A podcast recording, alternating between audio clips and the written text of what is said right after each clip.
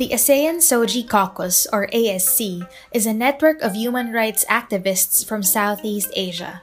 The ASC enhances the capacity and knowledge of human rights defenders in promoting and protecting the rights of persons of diverse SOGIESC in the Southeast Asian region. This is the series of discussions on queering alternative regionalism that is organized by ASEAN SOGIE Caucus with the support of Voice. This series aims to spark a conversation among LGBTQI organizations on how to challenge the dominant discourse among ASEAN governments that excludes and delegitimizes the existence and narratives of LGBTIQ people, including the use of culture, art, and memory as tools and sites of resistance. In this episode, Brenda Alegre talks about transgender pageantry as a form of activism. Brenda is a senior member of the Society of Transsexual Women of the Philippines. She is the Southeast Asian representative to the executive board of ILGA Asia. She is also a lecturer at the University of Hong Kong, where she teaches sexuality and gender. I think pageantry has a, a strong presence in LGBT culture and or subculture in particular trans pageantry. Although, of course, back in the day, we will always call it Miss Gay. Growing up, Miss Gay beauty pageants definitely caught my attention because I always felt that the women that I see on stage is the woman that I am going to become. And I grew up with labels such as bakla or bading or binabae.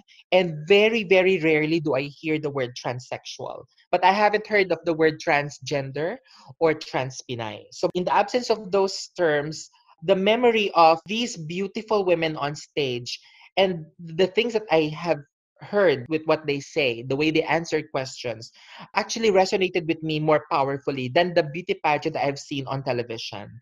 Pageants like Miss Universe, Miss World, Miss International. So much as I look forward to these cis women's pageant on TV and everybody definitely look forward to them, I was actually more excited to to watch the Miss Gay beauty pageants in the barangays or in the streets or if you're lucky there will be bigger venues for these pageants. And when I was an adult after college, I was able to join my first beauty pageant. An important memory there is that I realized that a lot of transgender people actually have self-image or self-esteem issues and beauty pageants eh, are ways for them to actually come out of their shells. It was also my own coming out because i have had self-perception issues because i feel that i am not feminine enough in in philippine society. I feel that society is not going to accept me as a woman. But in uh, beauty pageants, Miss Gay beauty pageants, I felt accepted. And I realized that it takes more than beauty, physical beauty, to actually win a crown. So, resilience, talent, determination, optimism, and self acceptance these are very important keys to actually win that crown. So, that is a very important part of my memory joining pageants and meeting many transgender women who we can now call or refer to as trans Pinays. A very important aspect of that memory is learning that they actually join pageants as a form of living because many of them are not able to obtain regular jobs because of discrimination. Philippine society don't accept transgender people as we are in jobs. I remember uh, applying for jobs myself and I was told to cut my hair. I cannot use the women's toilet or changing rooms. I cannot wear women's uniforms or women's clothes. I cannot even use my female identified name as Brenda in the email structure. And I wasn't the only one experiencing that. So I think that's one of the reasons why a lot of trans Pinays don't get to pursue white collar jobs or professional jobs. And many of them learn that they can do work through sex work or beauty pageants because it's not just poverty, but the inability to actually embrace themselves as they are. You know, maybe we work in beauty salons or beauty parlors and then join beauty pageants every night, sometimes even twice a night so that's another important aspect of, of memory of beauty pageants. And in every pageants, our mere presence is a form of activism already because it's a way of showing our visibility to Philippine society.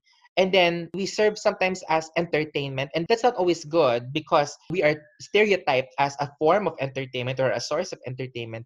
But it can also be good in such a way because we are able to make Philippine society listen to our situation. And during the question and answer portion, I realized that those moments are important platforms for LGBT people to actually talk about issues of inequality and exclusion.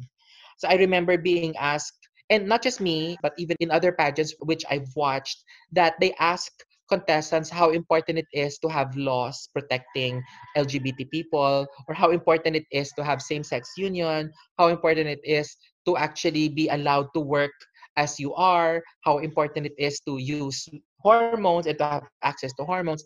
So those simple questions are actually very important to us, especially if we're able to answer them correctly. But we, we are asked questions not just relevant to being LGBT, but questions that are relevant to Philippine society in general. Like, for example, I think they ask questions about the value added tax.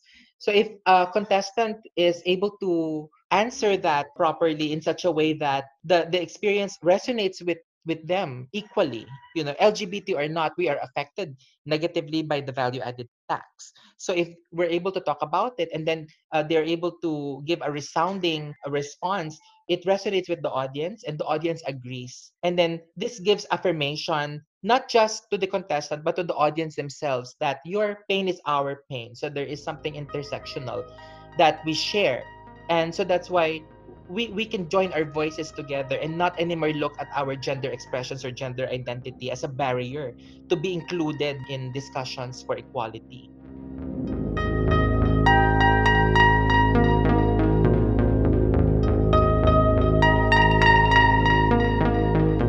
This podcast is released under a Creative Commons license.